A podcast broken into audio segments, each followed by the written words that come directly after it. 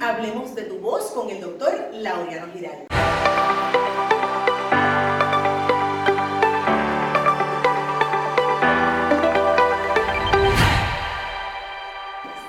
El doctor Laureano Giraldes atiende clínicamente a todos nuestros cantantes y usuarios profesionales de la voz eh, de todo tipo en nuestro centro. Lo tenemos hoy con nosotros. Bienvenido. Saludos, doctor. Muy, muy buenas tardes, profesora. Buenas tardes. Qué bueno que está con nosotros hoy. Se nos dio. Por fin. Qué bueno. Qué bueno. Eh, el doctor Giraldes es director del Centro de Voz y Tragado de Puerto Rico. Es el único que hay en Puerto Rico, Latinoamérica. Yo no había escuchado eh, De, de un centro de voz. de voz y tragado. ¿Por qué un centro de voz y tragado? Bueno, porque este concepto viene eh, dentro de la, de la tradición de otorrinolaringología. Yo soy otorrinolaringólogo de entrenamiento. Eh, hay varias subespecialidades. Yo me subespecialicé en cáncer, ¿verdad? Que es una práctica que yo tengo aparte, y laringología. Laringología es el estudio de la caja de la voz, ¿verdad? Y hay especialidad, hay sitios, centros en Estados Unidos y en diferentes sitios del mundo, Europa y algunos sitios en, Latinoamérica, Argentina y Chile, que tienen clínicas especializadas para entrenar eh, ¿verdad? Eh, médicos eh, que estén entrenados en otorrinolaringología más allá en la voz, particularmente en la caja de la voz y todas sus funciones. Eh, la idea de, de fundar un centro eh, de voz y tragado en Puerto Rico es algo que yo traje de la residencia cuando yo era aquí, ¿verdad? Residente en, pues, en 2009-2010. Empecé a ver que había estos centros donde entrenaban eh, otorrinolaringólogos más allá del entrenamiento básico que yo tenía, que era de mirar callo y decir, tiene un callo. ¿Y qué? Y que, exacto, y que qué vamos a hacer con esto. Entonces, que esos centros no solamente te entrenaban a hacer voz clínica, sino que te, enseñ- te entrenaban a hacer voz profesional de cantantes, políticos, eh, pastores, ¿verdad? Personas que se dedican a, al- Locutores, maestros. y todo ese tipo de cosas. Y entonces yo me interesé, yo siempre he sido un, un musicólogo, entre comillas, ¿verdad? Yo siempre he sido amante de la música desde que era jovencito, de todo tipo de música, desde música clásica hasta ópera, hasta rock, hasta reggae, menos reggaeton. Qué bueno. No, ya. pero, pero ese tipo de, ese tipo de, de mundo, ¿verdad? Donde coexistían estos especialistas que iban a haber cantantes todo el tiempo, a mí me interesó mucho y me hizo irme a entrenar con la idea de regresar a Puerto Rico y fundar un centro de voz y tragado para que, aparte de que tuviésemos, ¿verdad? Profesionales eh, que pudiesen entrenar a los cantantes eh, y a otros tipos de personas que dependen de su voz para vivir, como son locutores, este, personalidades de televisión, políticos, pues que tuviesen un recurso clínico, ¿verdad? Un médico entrenado que pudiese verlos, evaluarlos y tener pues todas las herramientas. ¿Cuál es el equipo ideal? Nosotros necesitamos un otorrino, un laringólogo. ¿Qué más? El equipo ideal para tratar problemas de voz en general, laringólogo o otorrinolaringólogo, ¿verdad? Como alternativa. Eh, patóloga de habla entrenada en voz y tragado. Que no es lo mismo. que no es lo mismo que una patóloga de habla, ¿verdad? En su entrenamiento básico, ¿verdad? En el centro donde yo entrené, pues habían patólogas de habla que se dedicaban a voz cantada solamente. Y eran usualmente patólogas que tienen un background, ¿verdad? Adiestramiento de técnica vocal. En, en técnica vocal y en canto. Usualmente ese es el, el profile de ese tipo de personas. Y obviamente una maestra profesional de canto que esté entrenada preferiblemente a, ¿verdad? a niveles altos, o sea, que tenga un grado o educación formal de un conservatorio de música eh, y tenga ¿verdad? background y experiencia a través de los años bregando con problemas eh, diferentes que surgen en los cantantes porque no todos son pólipos, callos y, y otras cosas. De eso queremos hablar. Los pólipos, los callos, la gente habla de afecciones vocales. ¿Cuáles son las más comunes que usted encuentra a diario? Lo más común en el diario vivir es laringitis. Laringitis es un problema de inflamación en la famosa laringitis. Tengo una laringitis, ¿verdad? Pues el paciente típico que viene a mi oficina viene con un problema inflamatorio agudo o crónico de cuerda vocal. Los callos, pólipos, nódulos son secundarios, son problemas inflamatorios a largo plazo, ¿verdad? La cuerda se inflama en un área y como todo, si tú, la cuerda vocal, nosotros aquí hablando, vibra 500 a 400 a 500 veces por segundo, depende de la frecuencia. Mientras más alta es la frecuencia, una soprano, ¿verdad? Pues la, la voz puede, la cuerda vocal llega a vibrar hasta 1200 Hz por segundo. Entonces son 1200 vibraciones en una fracción de un segundo de tiempo, ¿verdad?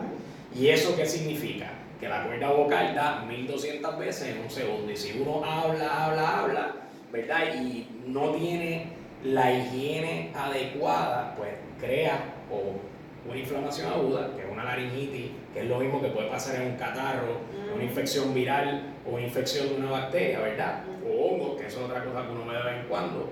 O crea, ¿verdad? Cambios a largo plazo por una laringitis crónica o por un cambio inflamatorio crónico en el borde de la cuerda vocal. O sea que no todas estas cosas son iguales, ¿verdad? Lo más común es laringitis. Lo segundo, por ejemplo, en la población de cantantes y maestras, particularmente yo veo callos. Y los callos, callos o nódulos, ¿verdad? Que es la misma cuestión en términos de nomenclatura, los callos o nódulos tienen diferentes madureces para ponerlo de, de, de, manera sencilla. ¿Sabes que yo había escuchado, y perdona que lo interrumpa, yo había escuchado que los nódulos son en la etapa temprana, la bolita de agua temprana. Y callos son más tarde. Y lo que, pasa, lo que pasa es que hay gente que cree que no debe haber una nomenclatura fija. Eso es una buena manera de ponerlo en español. Mm. Pero no puede hablar de nódulos tempranos y nódulos tardíos, ¿verdad? Porque son en la etapa de madurez de cuántas veces ese nódulo ha rozado el otro nódulo y cuán grueso se ha ido poniendo a través del tiempo, porque volvemos a lo mismo, la cuerda vocal es piel y la superficie, si tú te la raspas todos los días 500 veces, pues ¿qué va a pasar?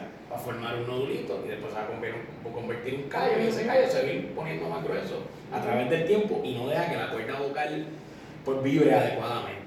Okay. Em, eh, es bueno saberlo, ¿verdad? Este asunto de los callos y los nódulos es eh, casi vox populis y los temores más horribles entre los cantantes especialmente. Los cantantes a veces tienen una roquera o un catarro o lo que sea y dijeron vienen al maestro. Yo creo que yo creo que yo, yo estoy abriendo la boca en el espejo a ver si yo tengo un nódulo, a ver si yo tengo un callo. Tú sabes, se ponen por esas cosas porque hay una paranoia real. ¿Cómo, cuando... ¿cómo qué cosas usted ve ahora que usted está aquí sentada del otro lado mío? Cuando usted me da la llamada y me dice, doctor, tengo esta paciente, tiene que verla la semana que viene porque tiene tal cosa y no puede seguir cantando. Percibe uno eh, un escape de aire particular, sobre todas las cosas, eh, en, mi caso, eh, cuando yo vocalizo a la gente, generalmente tú escuchas un escape de aire consistente y en la, en la vocalización, en, el, en la misma área de vocalización, la voz tiene un flip particular. Entonces cuando eso empieza a ocurrir, pues yo entiendo que hay alguna cosa evitando el cierre correcto de la cuerda. Lo primero que pasa es que cuando me hablan tú escuchas el escape de aire, pero después cuando vocalizo y escucho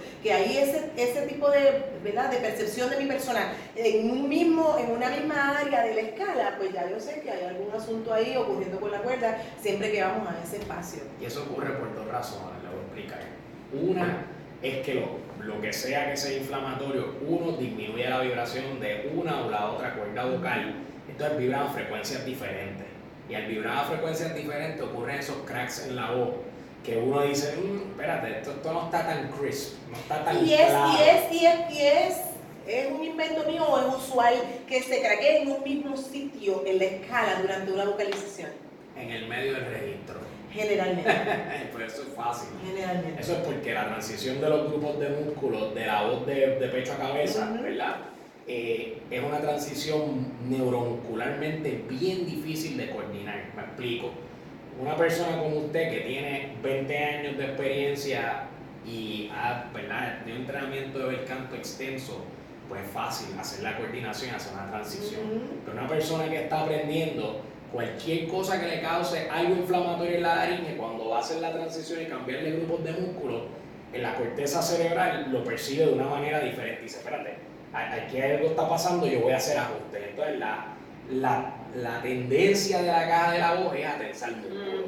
Y esa tensión de músculos pues crea estos problemas. Pero no, me no, no crea que solamente cuando uno tiene algo molestando ahí en el centro, porque el pasallo es un problema que confrontan todos, los cantantes. todos los cantantes. Y eso dentro, eso dentro de mi entrenamiento, nosotros lo discutíamos day in, day out, todos los días hablábamos del pasado. Y hay escuelas como no se imaginan, o sea, hay corrientes de, muy diferentes de cómo se trabaja el pasallo, pero eh, ese asunto de pasar por encima de esa arruga eh, sin que se note para cantar y sin crear tensión muscular, eh, ¿verdad? Que afecte la emisión de sonido saludable, es un reto para todos los cantantes. Toma tiempo y práctica. Sí, sí señor. Pero, es mi, pero con mucha frecuencia, con mucha frecuencia, cuando, cuando mi experiencia, ¿verdad? Y muchas de las cosas que discutimos, discutíamos nosotros en el entrenamiento y que yo veo en los cantantes ahora, personas que están aprendiendo y entrenando y que no tienen longevidad aprendiendo y entrenando,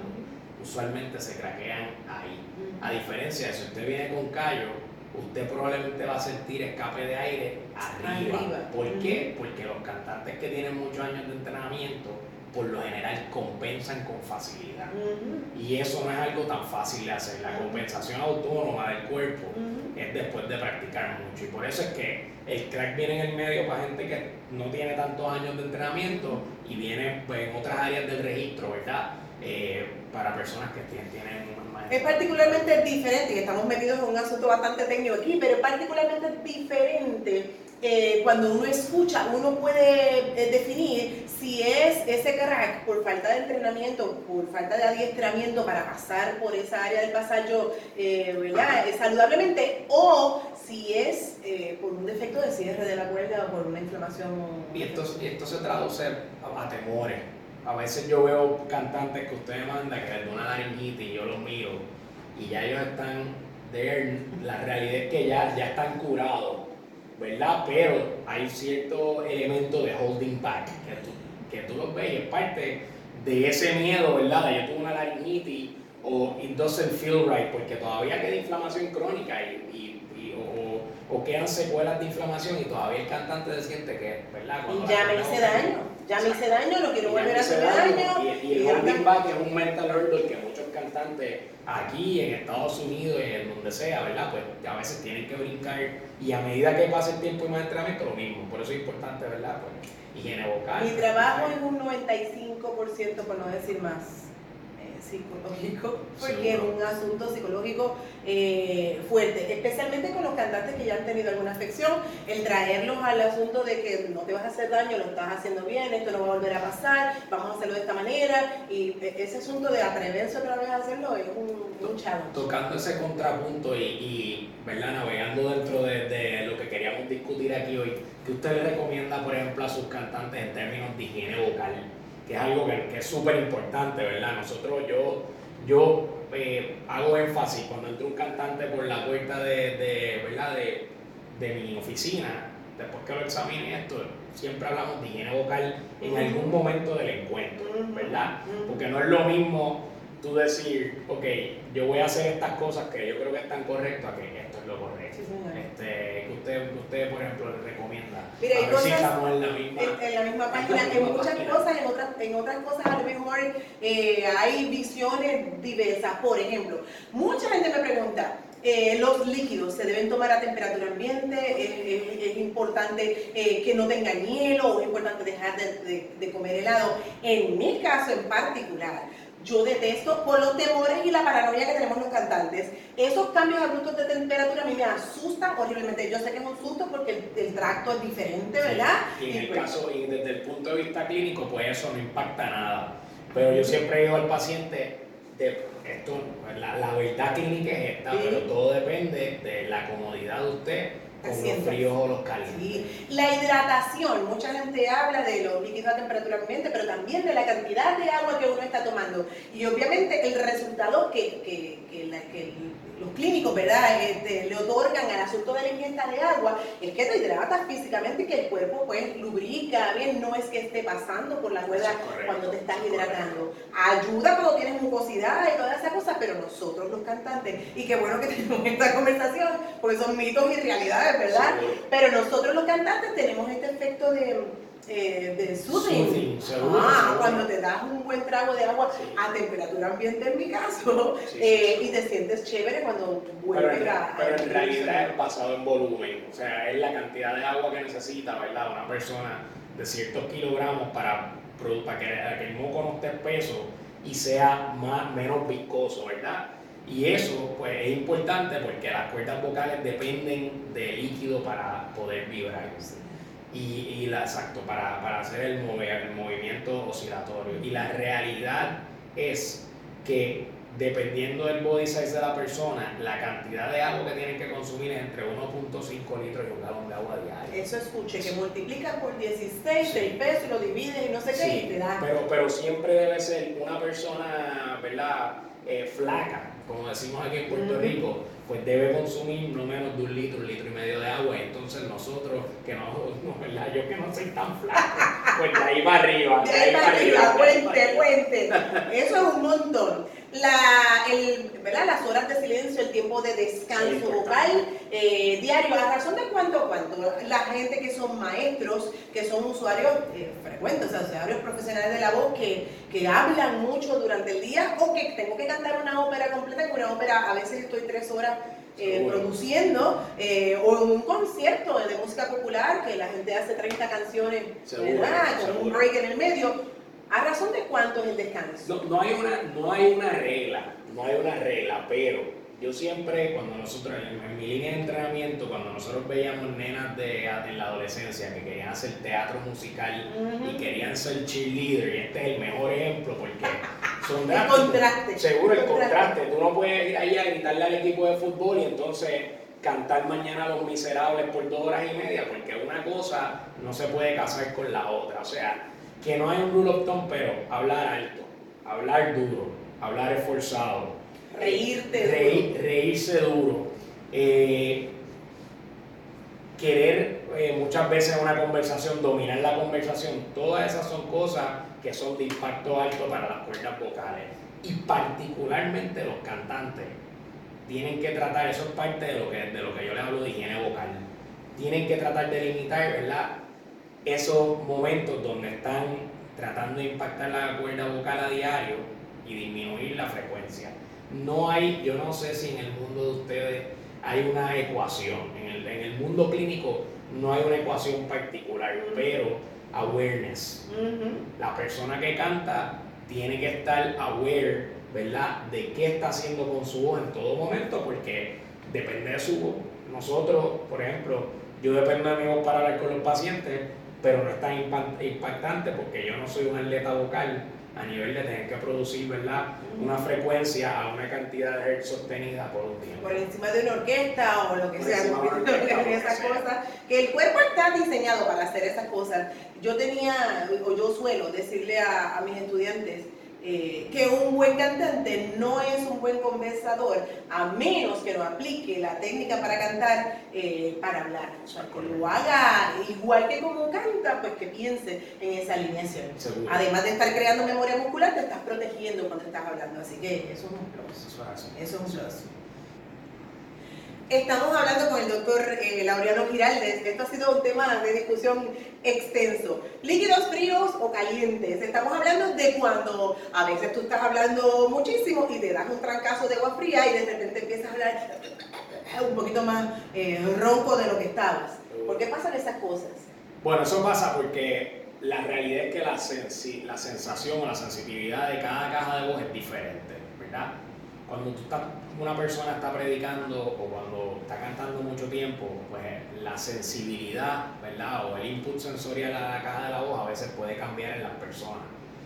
Y tiene una base evolutiva. La realidad es que la caja de la voz no está hecha para hablar, interesantemente, ni para cantar nos pusieron las cuerdas vocales ahí, la laringe, y no, no estaba diseñada para eso. ¿Quién le dijo a usted eso? ¿Cómo Eso no nos dijo la evolución. ¡Ay, imposible! la evolución nos dice lo que, lo, que, lo que sabemos de la caja de la voz, ¿verdad? Que evolutivamente el mecanismo vocal es secundario a la protección pulmonar. Ok. okay? Y esa es la razón por la, por la que muchas cosas que cambian o, que, le crean intensidad a la caja de la voz. Vamos a hablar de otra cosa que no tiene nada que ver con cantar, reflujo, el famoso reflujo. ¿Verdad? Muchas personas que tienen reflujo toman agua y doctor, perdí la voz, o me da un dale, pues vamos, me hago con agua. ¿Por qué? Porque están sensitizados, porque hay una, un estímulo que está irritando el tracto respiratorio alto y la tendencia del cuerpo va a ser que eso que está irritado va a querer cerrar para que no se vuelva a irritar y para que no caiga ese ácido en los pulmones. Por ejemplo, y ahora yo estoy perdiendo la voz. la realidad es que la caja de la voz está hecha para proteger la función pulmonar, para protegernos de aspiración. Ese es el primer rasgo evolutivo. Y todas estas cosas donde las personas toman agua, frío, caliente, estimulan la laringe de otra manera y de momento viene la voz y tú no voy a hablar. Y le dura un minuto Eso es porque entra en un mecanismo de compensación de tensión muscular que es un mecanismo realmente rudimentario, es pobre coordinación. Porque la tendencia de, si tú estás, ¿verdad?, teniendo una conversación, estás predicando y tú tomas un sitio de agua y cae donde no tiene que caer o estimular algo que no tiene que estimular, va a ser de qué? Cerrar el tracto respiratorio para que eso no vaya para donde, no tiene que ir, que es el pulmón, porque en el pulmón no puede haber agua, ni ácido, ni comida, ni nada de eso. Y pues muchas de estas manifestaciones, aparte de, de, los callos y las cuestiones inflamatorias que vemos en las cuerdas vocales, a veces son problemas funcionales o compensatorios. That means, no tiene ningunos callos ni no tiene, no tiene nada. Simple y sencillamente tiene un mecanismo compensatorio porque la corteza cerebral está diciendo hubo un cambio y yo no sé lo que yo voy a hacer, así que la manda la caja de la voz a cerrarse. Y muscularmente no sabemos qué hacer para liberarlo. no sabemos qué hacer para liberarlo y si uno probablemente sigue hablando, ese, esa pérdida de coordinación al cabo de segundos o minutos la pierde y pues todo sigue, vuelve tu a la normalidad en la mayor parte de la gente. Hay gente que se queda en ese track porque no puede resolver ahí. Son, son pocos casos, pero sí, hay, hay, hay este disfonia. Yo lo veo acá rato, paciente que viene a mi oficina que está ronco hace un año y ahí es que devuelve la voz un poquito y da momento de nuevo. Y lleva dando vueltas y le ha hecho 200.000 estudios y lo que tiene es, de verdad, disfonía de tensión muscular hiperfuncional. Está, está todo el tiempo compensando. No hay, esto ¿verdad? una condición en eso, a ese extremo, es hasta idiopática. We don't really know why it happens, no sabemos qué ocurre. Eso es frustrante, para mucha gente que recibimos aquí, frustrante difícil de romper también. Muy difícil de reagrupar muscularmente a la gente que ha venido compensando por muchos años, haciendo cosas eh, eh, pues que le funcionaban hasta cierto punto para compensar y, emitir algo de sonido y si siguen quedando sin voz y sin voz y sin voz, después de tanto tiempo vuelve a readiestrar, el mecanismo. Y se traduce a los cantantes, personas que llevan, que, hemos tenido pacientes en común, que llevan haciendo no tienen un entrenamiento formal y llevan haciendo lo mismo 20 años y ahora tienen 53 años que, guess what? La laringe cambió, tienen cicatriz de cuerda vocal o surco vocal, ¿verdad? Que es una entidad donde se retrae la piel de la cuerda vocal por exceso de uso. Eh, tienen cambios de la edad, tienen atrofia, las cuerdas están más finitas.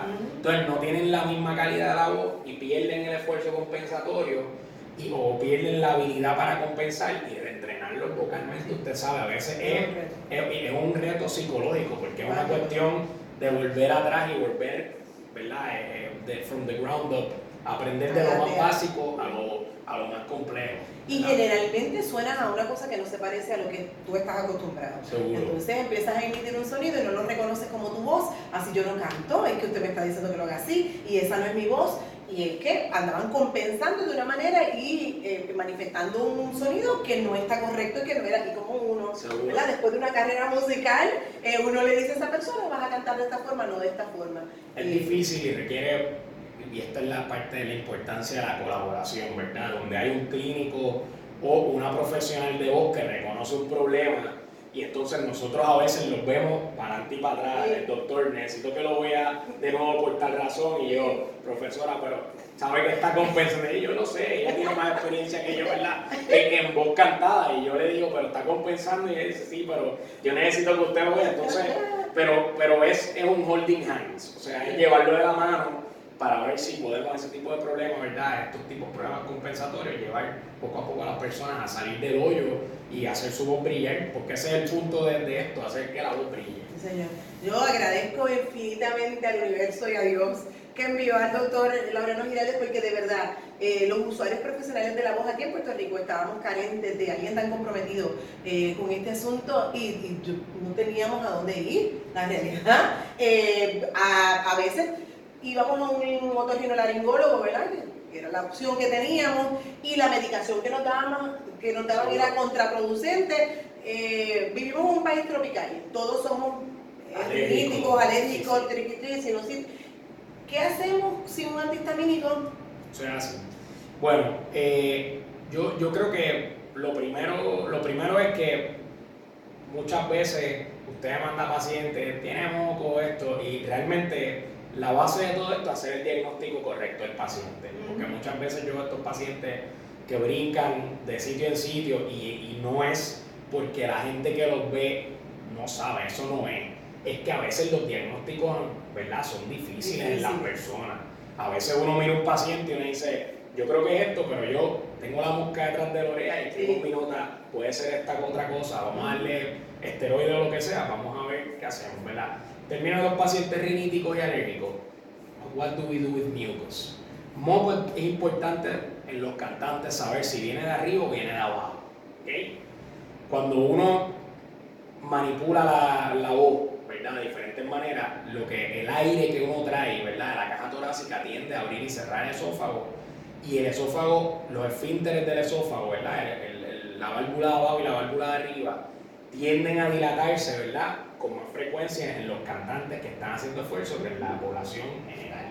Por lo tanto, reflujo es una razón de moco. Y voy a tocar moco, usted no habló de ella, pero voy a tocar reflujo y moco porque la incidencia de reflujo en cantantes sabemos por varios estudios clínicos significativos que es real y es mayor en la población general, número uno. No es que va a estar tomando eh, Santaco, Prilosec todos los días, pero si hay una sospecha, es bueno ir a la farmacia y comprar un mes de tratamiento, es lo que yo le digo a los pacientes, cuando no sea contraindicado por otro problema médico.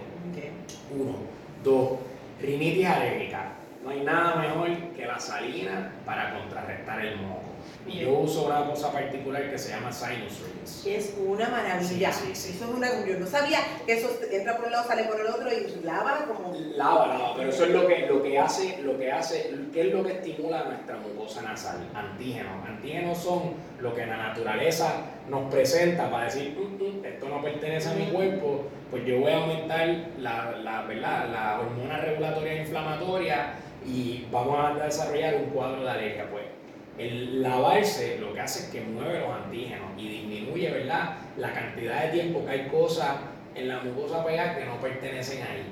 La calidad del aire ha cambiado a través de los, de los siglos, porque hay, ¿verdad? Vino una revolución industrial y hay un montón de partículas. Nosotros particularmente estamos expuestos al polvo del Sahara varios meses al año, como ustedes saben, el clima ha cambiado, se ha puesto más seco, hay más incidencia de, de, ¿verdad? polvo del Sahara, o sea que eso es una de las cosas eh, que uno debe usar con frecuencia. Si yo saqué eh, lo que me causaba alergia, pero no usé nada para bajar la inflamación, ¿puedo eh, con lavado nasal pues, compensar? La mayor parte de los pacientes, mi experiencia es que mejoran con lavado nasal, no es lo único. Y el antihistamínico no es nosotros no somos los anticristos del antihistamínico, pero sabemos que los antihistamínicos resecan.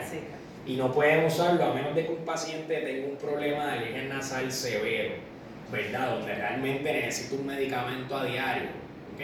Y yo, esos pacientes, les digo, ustedes ven un alergista porque... La inmunización es importante. En términos de los cantantes, la inmunidad es importante y yo no puedo estar dando antihistamínicos todos los días para que esté seco y te tengas que sobrehidratar todo el tiempo.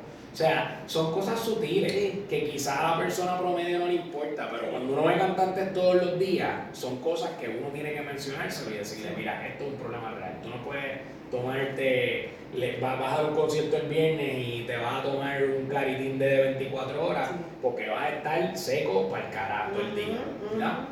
Yo uso unos sprays nasales antihistamínicos, pero también lo, eso baja por el tracto vocal y no tenemos estudios, pero uno más uno es dos. Y yo siempre digo a, a, la gente que canta, esto es rescue medication. O sea, si no es un problema crónico y si no es un problema que, que realmente eh, te está impactando cuando vayas a usar tu voz, lo vas a usar cuando esté, que no puedes bregar, que, está, que te seca un poco. ¿okay? Entonces compensa con hidratación.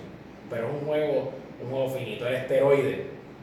A de los esteroides. Que eso es, eso es eh, muchas veces, eh, ¿cómo es? Como, como una tala de rescate para muchos cantantes y muchos les da como abusar de ese asunto. Eso, es correcto, eso es una de las cosas que uno que es importante discutir porque yo veo, yo veo, yo tengo pacientes que recurrentemente reciclan y hay veces que yo le digo, mira mano, yo no te puedo dar más esteroides porque el problema que tú tienes es un problema de sobreuso, no es un problema inflamatorio. ¿Qué son esteroides? Porque eh, aquí hay gente que llega y me dice, no, si lo que yo me estoy tomando es, es em, eh, una, un dos pack que me dio el doctor, pero también me, me pusieron un Kenalop y también me dieron prelones para que, o sea, hay Pues gente que se mete al cuerpo. Todas esas cosas son peligrosas. Eso yo siempre pregunto. Yo uso mucho esteroide intramuscular, pero no lo uso repetitivamente ni lo uso con todo el mundo. O sea, realmente eso está indicado en pacientes que tienen inflamación aguda, que están requete ronco, que realmente tienen algún dimán vocal cerca, cercano, ¿verdad? Eh, pero lo, lo que el esteroide es un antiinflamatorio potente, no es, eh, ¿verdad? Que no está basado en aspirina, es otro tipo de inflama- antiinflamatorio. El cuerpo produce esteroides, pero nosotros tenemos una manera de fabricar la molécula y eso lo que hace es que al, de- al nivel de DNA celular cambia la transcripción y disminuye la inflamación a nivel celular. Por eso que cuando la gente dice de, de- ya de mi edad, que yo estoy picando en los 40 y se me pusieron esteroides y salí a correr, muchacho, y corrí 10 millas como nunca. Nuevo. ¿verdad? Nuevo, seguro, porque eso es un antiinflamatorio sistémico, ¿verdad? Y si te pones un canador, por ejemplo, o de cadrón intramuscular, lo que sea, pues baja la inflamación sistémica. Nosotros, yo siempre le hablo a los cantantes de no depender del esteroide como un bastón. Tengo ronquera, voy a dar un show, necesito esteroides. No, no, no, no, no. Necesita higiene vocal, Sí, necesita descansar la voz entre eh, ¿verdad? sesiones, necesita no practicar 10 días a la semana, Sí, porque la semana no tiene 10 días y necesita cuando sale de una función irse para su casa, no darse dos o tres traguitos y gritar, porque eso, ¿verdad? Eso es parte de la vida, uno tiene que tener normalidad, pero en términos de los cantantes, pues el esteroide debe ser reservado y los problemas de voz en general, aunque nosotros lo usamos con frecuencia, en el caso mío, yo veo problemas de voz agudos todos los días, o sea que yo voy a usar más esteroides en general que, que la mayor parte de los médicos para resolver algunos de estos problemas. Y a veces yo veo pacientes con condiciones inflamatorias y digo, esteroide oral, descanso vocal, que va de la mano. Porque si tú, tú no le pones un, ¿verdad? algo para darle la inflamación y sigue por ahí para abajo cantando y hablando, no va a tener nunca el mismo efecto de cuando una persona pues descansa la voz. O sea que el esteroide que todo el mundo discute es importante, pero una persona que esté en prelón, esto, medrol, tiene que tener mucho cuidado porque eso puede llevar a una supresión de la glándula adrenal que se traduce a un montón de, de condiciones médicas, ¿verdad? Problemas médicos ¿Serio? a corto plazo serios que pueden llevar hasta una hospitalización eh, y, pues, ¿verdad? y Dios no lo quiera, pues una catástrofe. Ujú, ujú. Seguimos conversando con el doctor Laureano Giraldes sobre nuestras voces, ¿verdad? Hablando de la voz. Eh, vamos a hablar sobre cantantes de música clásica o, o, ah, de entrenamiento, con entrenamiento clásico y los cantantes de música popular. ¿Cuál es la frecuencia de las afecciones vocales? Y yo no quiero aquí hacer un chichichija por un lado ni para otro porque pues... Pero eh, eh, generalmente, ¿verdad? Eh, eh, Muchas de las personas que hacen música popular no relacionan su profesión con educación técnico-vocal, así como lo hacen los cantantes de música clásica. ¿Cuál es la frecuencia con la que aparecen gente de este tipo con problemas en su oficina? Son, son dos, profesora, son dos mundos bien diferentes. Son dos mundos bien diferentes. Este, el mundo del bel canto es un mundo bien estructurado, donde usualmente la persona que tiene entrenamiento formal domina, ¿verdad? Y que tiene entrenamiento en su etapa temprana y a largo plazo, si, lo, si, es, si es en serio. Eh, domina a largo plazo su instrumento, sabe la- la- las cosas pequeñas, las afecciones vocales cuando tiene variaciones ¿Se pequeñas dan cuenta? se dan cuenta con mucha más facilidad. Es un tipo de entrenamiento muy diferente al mundo de la música pop, la salsa, eh, y en el caso de nosotros, el mundo latino, porque nosotros somos latinos, y de eso hay que hablar, ¿verdad? Eh, el mundo latino, en la demanda vocal, el impacto vocal es mucho más alto. O sea, que yo veo en mi oficina mucha frecuencia salseros y raperos. ¿verdad? Cantantes de música popular latina, ¿por qué? Porque son, son géneros que demandan alzar la voz con frecuencia, ¿verdad? Y hacerlo con una entonación aguda y súbita muy diferente al bel canto, donde uno entrena grupos de músculos, ¿verdad? Para hacer transiciones y dentro del bel canto hay vertientes como la música que, que, que es parte de la coloratura, que son, Ujú. son ¿verdad? subidas y bajadas agudas, pero even dentro de ese mundo, para hacer buen Spanglish, intro de, even dentro de, de gente usando la voz para hacer cosas como coloratura, el entrenamiento, todo depende y la calidad de la voz depende del entrenamiento muscular, de la caja de la voz. O sea, que los pacientes, la gente que yo veo que canta música popular usa la voz de una manera de alto impacto. Y la gente que, que eh, canta música clásica usa la voz de una manera donde no hay un impacto alto. ¿Y a qué se traduce eso? Menos problemas. Más fácil compensar con problemas sutiles. En la gente que canta género clásico, ¿verdad? Sí, yo, o sea, yo soy de las que pienso que hay maneras de hacer música popular de manera correcta, o sea, técnicamente correcto. Eh, eh, eh, el asunto de darle demasiado impacto a la voz es una falta de apoyo, es falta de aire, es falta de usar la resonancia correcta o la mezcla de aire y voz correcto. Y entonces si me excedo en la cantidad de voz que estoy dando, eventualmente me voy a hacer daño. Seguro. o sea que no, yo no estoy, no se debe al género, se debe, o sea, se redunda, se reduce el asunto a, a la falta de educación. A la falta de educación, pero como en la población general, ¿verdad? Cuando usted empieza a entrenarse, la mayor parte de la gente no piensa, yo voy a cantar salsa y voy al conservatorio de, música de Puerto Rico. No, aquí no hay espacio. Ni en Estados Unidos, ni en Estados Unidos, no se crea, eso no es un problema eh, que domina a Puerto Rico ni, ni los países latinoamericanos por, por falta de educación. En Estados Unidos tampoco, o sea, uno ve con frecuencia pacientes, ¿verdad? Yo veía en Atlanta pacientes con frecuencia que tenían cero entrenamiento y un talento brutal, ¿verdad? Y habían subido por la escala y de momento llegan a un sitio como este y los con una persona que realmente sabe y dicen, no, no, espérate, espérate, aquí vamos a cambiar la manera que vamos a hacer las cosas por X, Y y Z. Es que por alguna razón se considera eh, que los músicos de música popular deben ser autodidactas.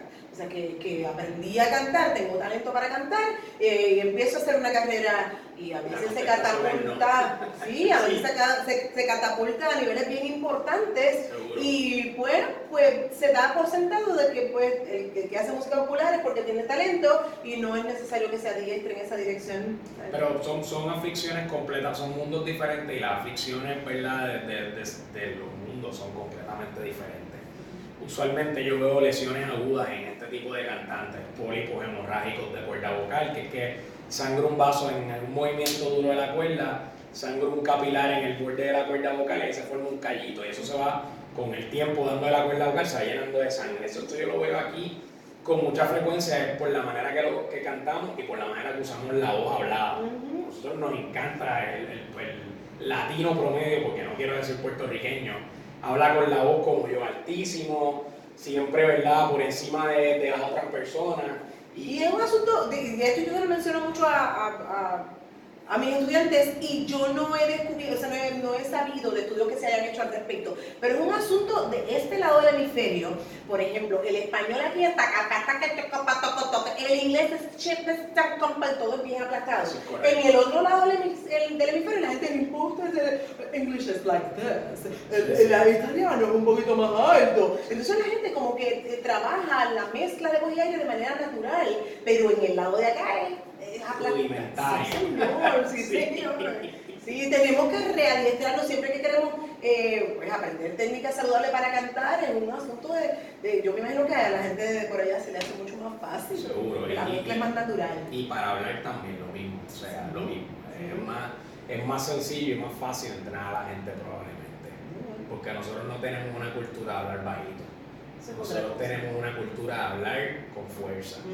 Y yo lo veo, yo donde yo entrené, yo operé en un año 15 pólipos de cuerda vocal. Aquí yo opero 5 mensuales. Que sí. 7 mensuales, sí, yo los veo, yo veo, yo digo, este, yo, yo, yo le digo este, la escuelita a los pólipos de cuerda Y antes yo le tenía un terror cada vez que, que alguien me decía, ay, el doctor me quiere operar, no sé qué, se me ha quitado porque yo he visto los trabajos que hace el doctor.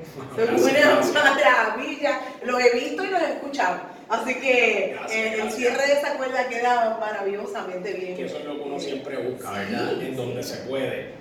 No todo el mundo que tiene un problema de cuerda vocal es candidato a cirugía. Eso es, ¿verdad? Personas que realmente tienen una indicación quirúrgica. Y no todo, no, we can't fix everything with surgery. No podemos arreglarlo todo con cirugía, pero cuando hay indicación, o sea, los pacientes mejoran prácticamente. Definitivamente. eso lo hemos visto, eso damos fe. Eh, doctor, ya hablamos de recomendaciones que debemos eh, tener en cuenta eh, y hablamos de, la diferencia del, entrenamiento clásico y los músicos populares. voy a hacer algunas preguntas rápidas para usted, rápidamente. Ya hablamos de líquidos a temperatura ambiente, sí o no y por qué, ya dijimos ya dijimos, no, no hay ninguna diferencia, todo depende de la comodidad de la persona, ¿verdad? Con este frío, con líquidos fríos y calientes. Eso va con, con la, a la par, ¿verdad? La misma línea de jengibre, hay gente que bebe brandy, esto hay que discutirlo, pues son, son cosas, usted se ríe, pero hay gente que dice, no, yo, yo un brandy, de ahí, He tenido mucho De ahí para abajo el brandy, eso me dilata y, ¿verdad? Todo esto son... que canto bien bravo, Seguro, seguro, eso tiene que ver con eso, pierden las inhibiciones un poquito, sutilmente, no es que se van a volver locos, y entonces sienten más fácil, manejan el uso del aire mejor y sin menos, con menos inhibiciones.